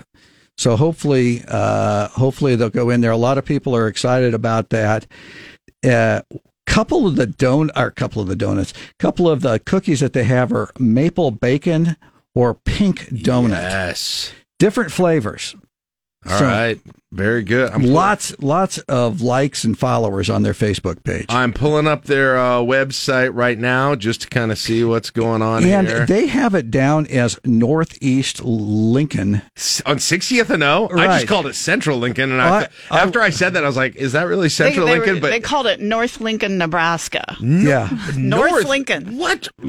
so now O Street is apparently now, Robin, we were supposed to one summer a couple years ago do our project of of officially setting all of the where is Northeast Lincoln, where is Southeast Right. Lincoln. All we never actually got that done. We might have to pick that up after this. I still have my little Robin map, which Do you? disagreed slightly, but mostly agreed with the Jack map. I I think I made one too. I need to go redo we- we I- weren't I, bet too neither far of us off. neither of us had 60th and O in Northeast Lincoln. No. though, did we? I think I, I called it Midtown, all the way to 70th Street. That's right. That was when we discussed whether a midtown exists. Whether even we though make I one use up. the term all the time, but I haven't didn't use it before I worked here. So that's But I think everybody split, uses O Street as a split for north and south just because that's the way the roads go. uh, which side of the street are they on? yeah, exactly. Which what, what- but But I mean, if you go, what, what quite but seriously, what but the which side of the cookies street are they south. That wasn't rhetorical. The cookies are south That's of what I was asking. That's- so that's exactly- technically, technically well, they are in that's South. South Lincoln. Now I do want to say that's basically Hickman. I do want to say they they have missed several, you know, hoped for opening dates. We can confirm an actual opening if somebody will drop by with a box of cookies at Broadcast Yeah, House, right, and we right. will let you know for sure if Uh, today is the day. I am looking at their website. Yum. Uh, holy cow. Their featured cookies right now, their week, weekly featured cookies, milk chocolate chip, blueberry crumb cake, ultimate peanut butter, dark dream, which is a chocolate cookie with topped with semi-sweet chocolate chips, cookie dough. So this is a brown sugar cookie topped with cookie dough. That's amazing. That's an interesting Uh, that's like concept. cookies two ways, and then the classic pink sugar. So, all right. they have 2.1 million followers on Facebook. So is it a? So It's is a it? Is chain. it? Oh, it's a Chain. chain. I Yeah. see. All right. Interesting. All right. Well, their uh, their website nice, nice. So check them out. Maybe they're uh, open or will be soon, and you can uh, let us know how the how the cookies are. Maple bacon. Hmm. All right. Uh, restaurant news. What do we have? Well, finally, we see a building permit, which means something's probably happening somewhat soon. Taco Inn, um, out at 84th and Nebraska Parkway. And this is between the Dairy Queen and the Sam's on Bowman Drive. They Okay. are planning to build a new restaurant with Really? a drive through. Yeah. Really? Taco Inn. Listen, wow, look at that Taco Inn capitalizing after the run in Munch Madness last year. They were knocked out yesterday, but but it's still a good day for them overall. And I, I think a lot of people probably thought this parcel of property was associated with Dairy Queen, but it's not. It's it's a fairly small parcel that they're going on. When was the last time? I guess I was going to say, when was the last time a Taco Inn built a new? Oh my gosh! Was that is that one that that on in the north on the north side of town? Was that uh, originally At a, Holdrege, a Taco Inn? 56th is No, it no, way out there on Or You're thinking out on North. Cornhusker. Yeah, you're thinking Yeah. on North Twenty Seven, Like way north twenty seventh. You know what I'm talking about? Was Well, that originally a Taco Inn? Boy, I I don't know the answer to that, but they did have to do a fairly significant remodel on South 48th because I think a car went through. Yeah, at it was a time. beer truck. or a vehicle. Okay, it was a beer truck. Yes, That's there what was it a was. I just truck remember there was a vehicle. That into went Technically, that's also a vehicle. But I mean, you listen. all how- beer trucks are vehicles. Not all vehicles Listen, are beer as someone who knows a lot about telling stories about cars running into buildings, I will tell you. You lead with beer truck? There's no way you don't mention that it was a beer truck when you tell that story. And I'm sure the people at Taco Inn uh, make sure they never leave that out either. Speaking of car building collisions, have you started a spreadsheet about car Or pond? I- we collisions? just said that's the new thing, right? Yeah. It sounds like you know somebody. There was another one. Another one where, yesterday. Um, um, uh, man had a medical episode. He's okay, but Yeah. ended up ended up in the pond. You had the water rescue out by Wilderness Ridge. Yep. You've got yeah. You've had. We need a government pond study.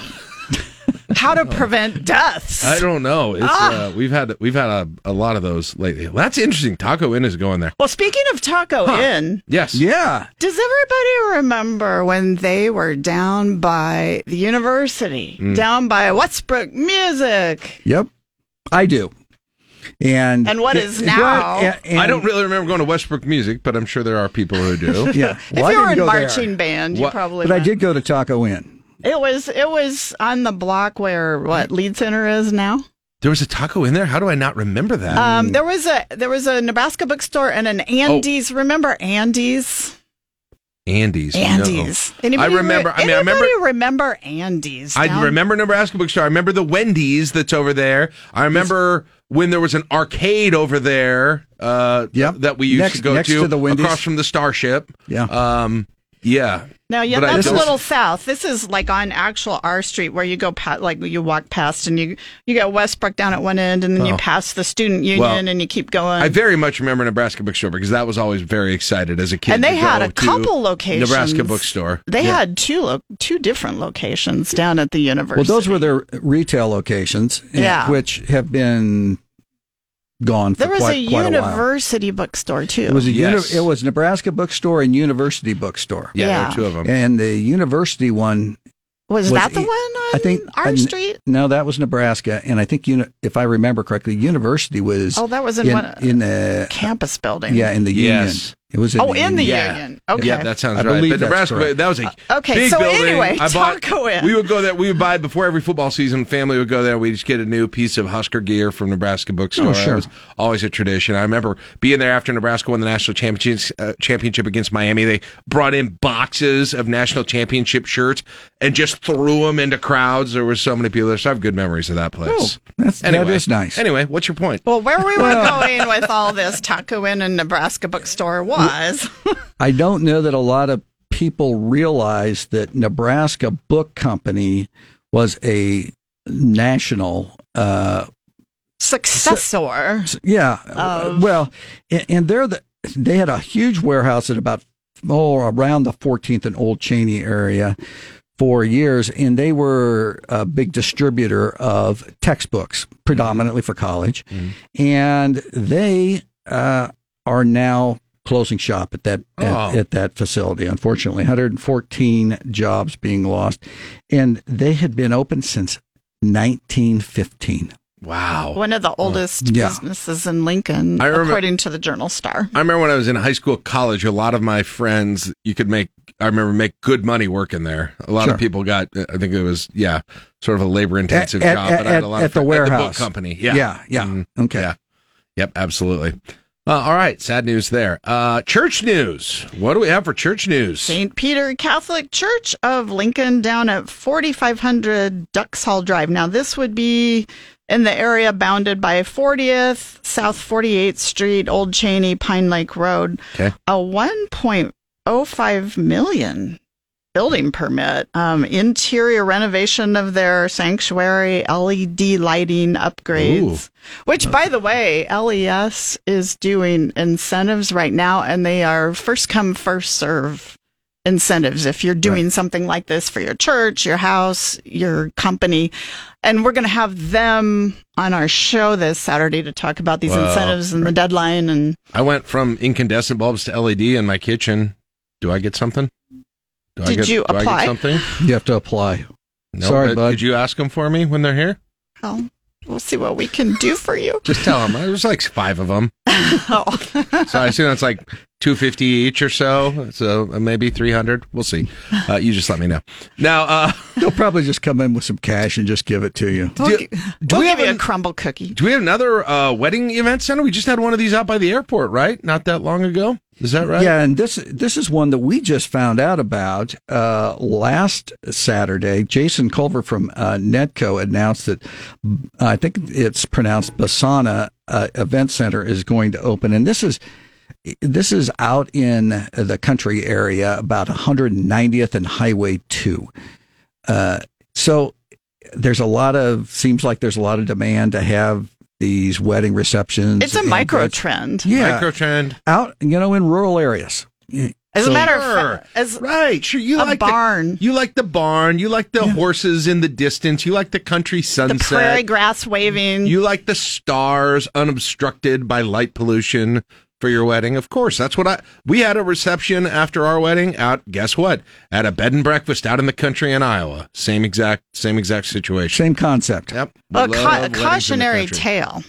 Um, I was reading the Planning Commission report because I guess I'm a nerd, and this is what nerdy economic development people do is read the Planning Commission report. But there was this like horrible story about this wedding event center that tried to open on an acreage in South Lincoln, South of Lincoln. south yeah. of south of Lincoln a couple of years ago, or and they they had been open and they thought they complied with the city regulations, which they didn't realize applied to them, but Oh, they yeah. tried.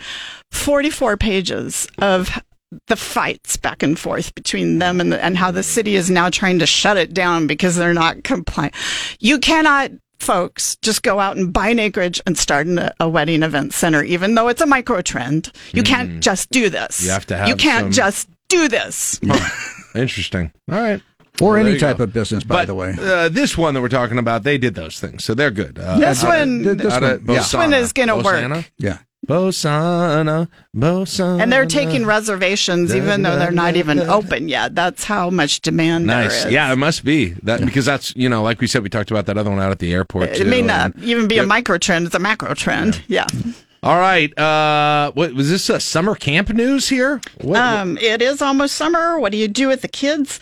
Um, some of you may have heard of Camp Sunshine. They have a facility south of Lincoln for day camps and retreats my for kids, kids. went there all the time. Yes. Yeah, graduations, um, yeah, the, all sorts of things. They would like to open Camp Sunshine Shiloh in southwest Lincoln. This will be, if it goes through the Planning Commission, approximately southwest 16th and Wittstruck Road I'm looking that up right now. you know, which is pretty far southwest. Um, but they would they would like to handle most of the time. It would be 50 kids. Um, at peak weekends, maybe 150, 500 people if it's a special occasion approved by the city. That's that's a lot of people a of tunneling down a gravel road. Um, overnights, they promise no more than 48 hours. Okay. All right. Hmm. I'm. Ju- I was just. I had to pull up to get kind of a a sense Road. a sense of of where that just Most of us far- don't know where Wittstruck That's, Road that's is. That's basically out in Roca, isn't it? Probably all almost all the way down. Close. I mean, yeah. Which we believe will probably be the next village to be annexed Right. by Lincoln. So it's basically right by the cookie shop. Just kidding. It's not there. Uh, what do we have coming up on the show this week? uh, this weekend on Grow Lincoln Fraud and Crime at the Workplace, we'll talk to Officer Hine from Lincoln Police Department. Oh, he's terrible. I would not have brought Chad in here. We're very close with Officer Chad. Yes, I can say that without getting tased. Uh, That's what you think. all right, and, the, and Well, we'll find out. and and Robin and Dave will ask about incentives for my home. So don't miss the show coming up at noon on Saturday. Good to talk to you guys. I appreciate it. Thanks. Uh, we'll see you next week. It's eight twenty-five. Greg Sharp coming up in ten minutes. LNK today with Jack and Friends on KLIN. Sign up for the daily at klin.com to get today's top local and Husker news sent straight to your email. Meteorologist Malcolm Byron.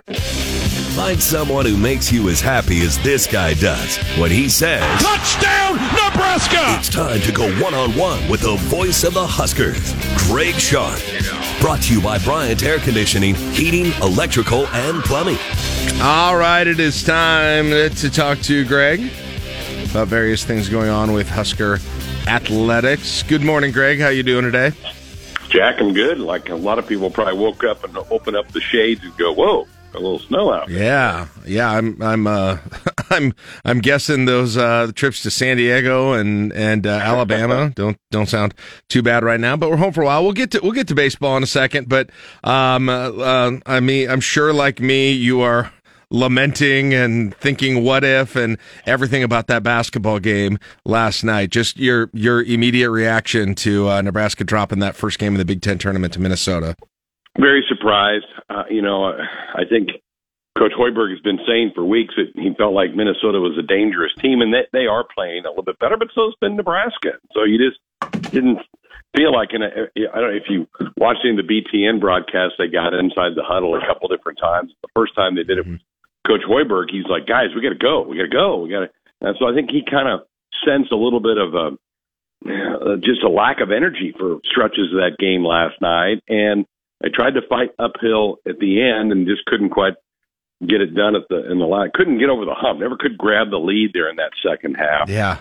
You So kept thinking they were going to. Like I, yeah. I just felt really confident that eventually the tide was going to turn. Uh, Keisei was going to get really hot. Something was going to happen, and it just it never came.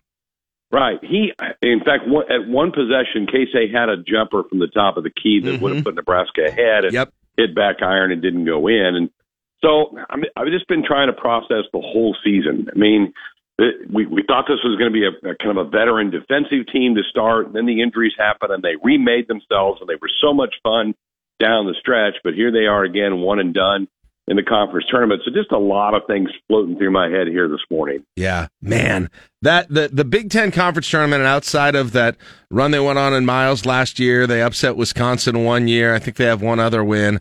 Otherwise, that tournament's just been kind of a house of horrors, uh, even even by Nebraska basketball standards. It's just been it's been rough, um, and it's a bummer. And and, and Greg, I think it's man.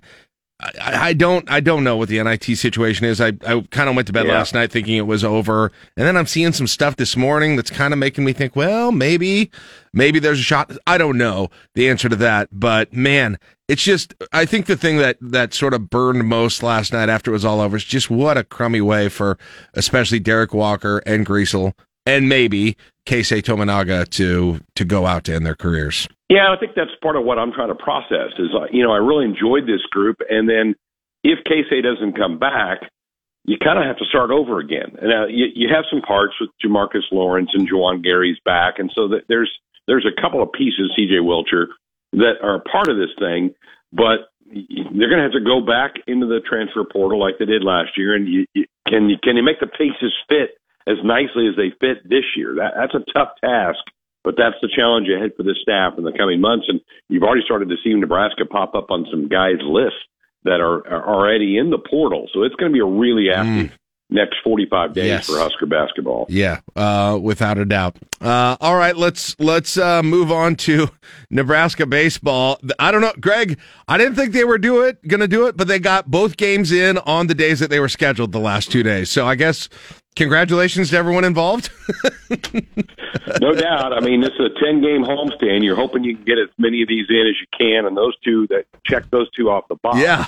Now, now what happens this weekend? I don't know that there's a ton of precip still in the forecast, but and I think this little bit of snow this morning will melt away. Illinois State's okay, and then you got Omaha into your Tuesday night. First night game of the year will be Tuesday night, oh, but then you have the time you have the time switch, so you're going to have a little more daylight. to play there. So these are important games because this is a chance to build your record up a little bit. And we already started to see it with the two wins this week. And I think even Caleb tweeted this out earlier. Nebraska's like seven and one since that opening weekend. So you, you feel like there's some momentum being built by this team. And so now you just hope Mother Nature cooperates and they can get these games in. Um, and so scheduled to play uh, Illinois State this weekend, and I assume they're going to find some way to get at least uh, some of that in. I, I would think. What do we? Uh, what do you know about Illinois State? Uh, what can you tell us about that? What kind of a matchup is this going to be for Nebraska? One, they've been one of the better teams in the Missouri Valley for the last couple of years. They, they've gotten off to a decent start this year. They're right around 500. They're a competent team, much better than Northern Colorado is. Probably very similar to South Alabama that Nebraska played two weeks ago. So this will be a, a bit of a test for Nebraska, but I, I really like, and I, I've been saying on the air, I, I think the fans, when they come out and watch this team play, are really going to like the way they swing the bat. Yeah. It's an offense that's going to put on some runs and put on some shows, and the number of home runs that they're hitting right now is really impressive. They had five yesterday in the game, and like you said, it was not a great day to play, and yet they fought their way through that and bashed the ball over the ballpark. So it's going to be a fun team to follow in the coming months. Who did you think? Uh, uh, who impressed you? I mean, two and one going into the that weekend in Minneapolis. I think we all would have certainly taken two and one, and I still would. I think it was a very successful weekend. Getting that win against Vanderbilt was great, and then handling Hawaii. Who did you kind of think really stood out? Who was kind of the weekend MVP for Nebraska in that? Oh, Max Anderson was phenomenal. I mean, the guy gets his average up over 500. So just they couldn't get him out. He just he's doing everything right. And and I thought, you know, Emmett Olson did a really good job in, on the mound against Vanderbilt to set the tone for that thing. And Shay Schanaman was just terrific. Uh, the, the the combination of Emmett and Shay shut down Vanderbilt, and that's a big win. And you know, you look at that. That was supposed to be a Big Ten SEC challenge. So Maryland was there and Minnesota was there. Maryland and Minnesota didn't win a game. They both went 0 and 3. So here the Huskers go 2 and 1. And keep in mind, everybody, everybody's picking Maryland as the team to beat in the conference. Mm-hmm. They don't get a win out of Minneapolis, and the Huskers pick up two. So yeah. a lot, a lot to like. I thought the starting pitching, Kaminska was really good against Hawaii in the Saturday game. The young freshman Clark struggled, and the the best thing of yesterday's game to me was that Clark came in and and pitched pretty well too in the third shutout and got his confidence going a little bit. But offensively, Max Anderson was so good last weekend, and you know, but again, you can go up and down the lineup. Brice Matthews is is hitting right around 400 right now, and and you've got yeah. um, uh, different guys that have stepped up. And, and the, the one bad thing, Jack, from the weekend was Garrett Anglim tw- uh, tw- pulled a hamstring. He's going to be out a couple weeks, and he Okay. was swinging the bat really well. What do you? Uh, uh, what kind of? Uh, I I know they're they're putting up a lot of runs. I've I've listened to, to the games. I've watched them when when I've had a chance a little bit. I mean, are they? Is it uh, about just being a really uh, more power on this roster than we've seen in previous years? Is it just straight up good average hitting? How would you kind of characterize what this offense is? How they're being successful? Yeah, there's a lot. There's a lot more thump in the lineup. There's four or five guys that you make your way through the nine, and you go, "Up, he could hit it out. He could hit it out. He could hit it out." Uh, and, and they just they just have a really good approach there, and there's a confidence level going through their team right now that we did not have a year ago. That that team struggled to kind of find themselves. This group seems to have a bit of a swagger, and good teams have a swagger, and this group does. Just kind of being around them, walking through the hotel lobby, they just have a, a little bit of an air to them, and I, I kind of like it. Mm-hmm. Yeah, absolutely. And it's man, and it's just and, and you I've gotten used to and of course there have been years where there's been some home runs, but I've sort of just gotten used to Nebraska being more of a small ball team, right? Yeah. I mean, that's just it's just been the reality. Is part part of it too is, you know, when they're playing and and those sorts of things, but it's fun. It's it's nice to to see some guys who can take the ball out of the park and hopefully we're going to get some of that at Haymarket Park. Just zeroing in on that win over Vanderbilt um uh, just getting getting a win like that especially when you started the thing 0 and 4 and and I know you've had wins since that but how much do you think that win matters just on its own just in terms of sort of the the, the confidence that this team has like you you know and and playing Mississippi and at least seeing Ole Miss in that game uh how how far do those goes or am I, am I kind of overrating the value of of those games and how they did in those No, you're not because the Big Ten won't have a lot of teams that are ranked. I mean, Iowa's in the top 25 now, so you don't get as many opportunities in baseball in the Big Ten to play ranked teams and big time national programs. You do so much more in men's basketball or football. where you get a chance to line up against ranked teams and get a chance to get some of those. So when you get them, you need to take advantage, and Nebraska did. Getting that one win will really benefit them as we motor, motor our way down the road. Now, you would have liked to have gone more toe to toe with Ole Miss, and that that game ended up coming out. But it's just so key because the Big Ten lacks the national uh, reputation in baseball that when you get a chance to step on the field against one of those powers, you better take advantage of it. And you go back to the years that Nebraska's been in regional play. They've gotten a big win like that early in the year, and I think back to beating Texas Tech and yep. Texas a few years back, and that team ended up uh, having a, a regional run. So I kind of equate Vanderbilt to that. That's going to be a win that carries a lot of weight for the Huskers moving forward. And, and make no bones about it, there were some national writers in Minneapolis, Jack, that watched the Huskers for a couple of days and came away pretty impressed. And those guys have a lot of influence in college sports and college baseball, and particularly the committees that put this together. Way more, I think, than than other sports. And so that was big for Nebraska to show off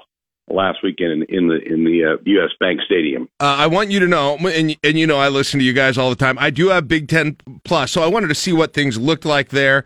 Uh, I don't know what it looked like in the stadium, but for whatever reason, the video of the thing looked like they were playing on a green version of the sun. With the way that, it was, imp- you could not find the ball. I could not see anything. Hopefully, it looked a little bit. It might have just been the contrast setting. So I went back to it for radio as much as I could. Uh, so yeah. it was good to hear you guys. You know, I didn't go up there two years ago when Nebraska played that pod uh, with Ohio State and Iowa. So yeah. That was my first time in there. And, and initially, when you walk in and you see it, you're like, hmm. But then the games start happening, and you're going, okay, all right. You just kind of forget about the football lines that are on the turf, and yeah. you just kind of view it as a baseball game. And for the most part, it's it's true baseball. It's a little bit short in right field. They do have the big baggy, just like the Metrodome used to have when the Royals played the Twins all those times. So it's a lot like that, and it's it's fairly legit.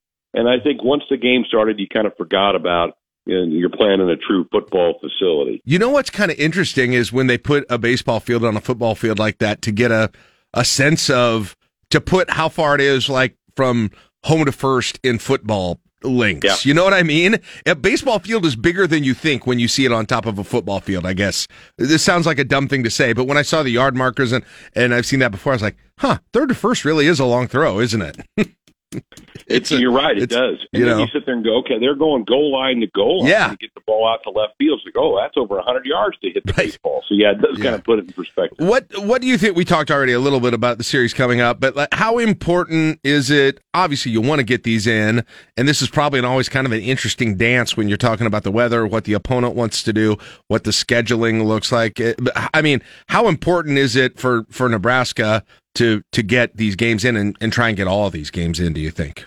Yeah, I think it's pretty important. I think you want to try to again at the end of the year, people look at the total number of wins you have, and if you have to wipe out two or three games that you probably mm-hmm. would have won, instead of looking at 34 wins, you might only have 31 or 30. So it does make a difference, I think, to the eye test for the committee to try to get these in. Illinois State is busing, so you'll have a little bit more flexibility this weekend. Next okay. weekend, Nichols is here. They're going to fly, so you'll have to be a little bit more cognizant of their travel schedule on the Sunday getaway day. But I, I think I, I feel good, and maybe Ken Dewey will will pop in or tweet later today that to, to deflate I, me. But I think we'll get these games in here this weekend. Saturday looks like the problematic day to me. Uh, just right. looking at the forecast, just because of precipitation. So I don't know if they can uh, juggle the time or if they could look at double headers or, or what they'll do with that. But for our listeners, uh, the game Friday tomorrow is scheduled for 4:05. I think that'll probably be that'll go on fine. It'll probably just be cold. Uh, yeah. And then Saturday scheduled for 2:05. Sunday at 105 uh, and then like you said the first tuesday night game on tuesday which i do see the uh, the promotion for that is one dollar off hot chocolate. And there you go. great job with that by the by the marketing department there for uh, that game. Hey you, you you alluded a couple of times to the kind of the big ten. Generally you talked about iowa and some of the other teams. Looks like iowa's doing well um, I know probably haven't had a chance to see a ton of these teams. I know some of them were up there in Minnesota. You mentioned Maryland, but is the Big Ten kind of shaking out like you thought it would this year so far in non-conference? I think you've got four teams that have kind of risen to the top. Nebraska is one of those. Iowa is ranked. Maryland has been ranked, even though they went 0 and 3 last week. I still think they're a pretty competent team. And Illinois has gotten off to a good start. They went the weekend Nebraska was in Mobile they were at Southern Miss, who's rank, currently ranked, and Illinois won the series on the road. So I think the Illini are pretty Hmm. good. And Jack, they're here in two weeks. That's the Yeah. conference opening weekend. And Right. That'll be the big retirement jersey night with with Alex and, and Shane and and Darin.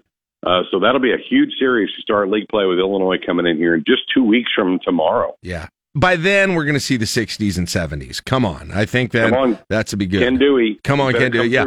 Uh, that's good, Illinois. And, and I will point out, too, I was just kind of nosing around on the website yesterday. I think there's pretty much only single tickets available, um, at least in the lower levels, to that Illinois game. So, and I think the the, the Friday night game, I should say, uh, the one you were talking about with the with the jersey retirements of those guys, I would expect that that'll become less and less available as it gets closer. So, if you want tickets to that, I would I would uh, get on it soon. And and by the way, do you know much about? I've heard a little bit about what's going on at Northwestern. I see they're still zero and ten. I I heard that some of their staff quit, and maybe it's only the head coach. What do you know about you know about what's going on there? Yeah, well, I was talking to some of our coaches about that. They were really puzzled by that. The staff has already split apart. This was a first year coaching staff. They haven't won a game yet. They're 0 for the season so far, and they blew the, the thing got blown up. A couple guys walked away. Our staff didn't really know much uh, details about that. Also, kind of Husker baseball related. Mike Kirby, who was on Darin Erstad's staff, has been the head coach at New Mexico State. He got fired last week. They started 0 and 7, and so Mike Kirby got let go after two weekends of play. That seemed a little little quick to me. I mean, I'm not sure what you accomplished doing that that early in the season, but I don't know the status of Michael Pritchard, who the former Husker is on Mike Kirby's staff for the last couple of years. So, uh, yeah, just both those places, New Mexico State and uh, Northwestern, have kind of blown things up just two weekends into the season. Seems like a really quick trigger to do some of something like that. And I think Minnesota had been winless. They were winless too last weekend. I think they might have got some midweek games, but they've been. It looked like they kept things sort of close this weekend, but their record looks pretty bad right now. Yeah, they were over. They did win a couple of midweek games. I think they picked up their first two wins here this weekend. I do. Can I can I put in a shameless plug? here, Please, Jack? please. We're going to have Matt Rhule on Sports Nightly tonight. Looking forward to sitting down with the coach. This is the end of their winter conditioning this week because spring break is next week. So the guys will all scatter. And then when they come back, it's into spring football. So cannot wait to get into some more breakdown, some more talk about spring ball. Coach coming up tonight. So really looking Wow. forward to diving into that. All right, right here on KLIN. Listen, and maybe you can find out what's going on with these like Olympics and tweets and carrying Teddy Prochazka around the Yep. field and all of those. I don't know if people have been following that. Do you? you you can get the lowdown on it tonight, but but what do you know about uh, this whole thing that's going on right now? They just try to come up with creative ways to keep the guys engaged and keep them competitive and keep their spirits up. And and Matt Rhule put it perfectly the other day. He had a press conference. He said, you know, we could go ask guys to go run six forty yard dashes, and they're going to roll their eyes. But he goes, if we say we're going to determine who the fastest guy on the team, he goes, they'll run 106 40 yard dashes to figure that out. So he says we tweak and find ways to keep things going and keep things lively and to build camaraderie. I think that they've been really creative in some of the videos they put out with some of the exercises they're having this team go through. I think I even saw one earlier this morning. They're out playing beach, but they were using the beach volleyball facility inside the Hawks Championship Center and having guys play some beach volleyball uh, today. So they're just being creative, trying to keep it fun, keep it light, obviously build camaraderie and, and try to build up some stamina for these guys. They should have brought in uh, Lindsay Krause and had her fire some down and see if they could dig them out. That I would have paid to see. I just want to know about Matt Rhule beating Nouri Nouili on a penalty kick. Oh, is that true? yeah, they, they they had the soccer goal out there, and he went uh, bottom corner on it. Oh, him. I'm watching it right now. Wow, sad, sad. Well, rules apparently now, got some Lindsay soccer Krause skills. Yeah, is in Hawaii because the beach volleyball team is Yep. over in Hawaii. They're really they're rough, they're roughing it for the next week or ten days. they're really gonna. I feel bad for them. right. Exactly, exactly. Uh, well, Greg, uh, what time for people who want to listen tonight is uh, Matt Rhule? We'll have him in the six o'clock hour tonight. Well, also, I think we're going to try to grab Ed Foley, who's kind of in charge of some of these things that we're talking about. He's they kind of put him in charge of some of these.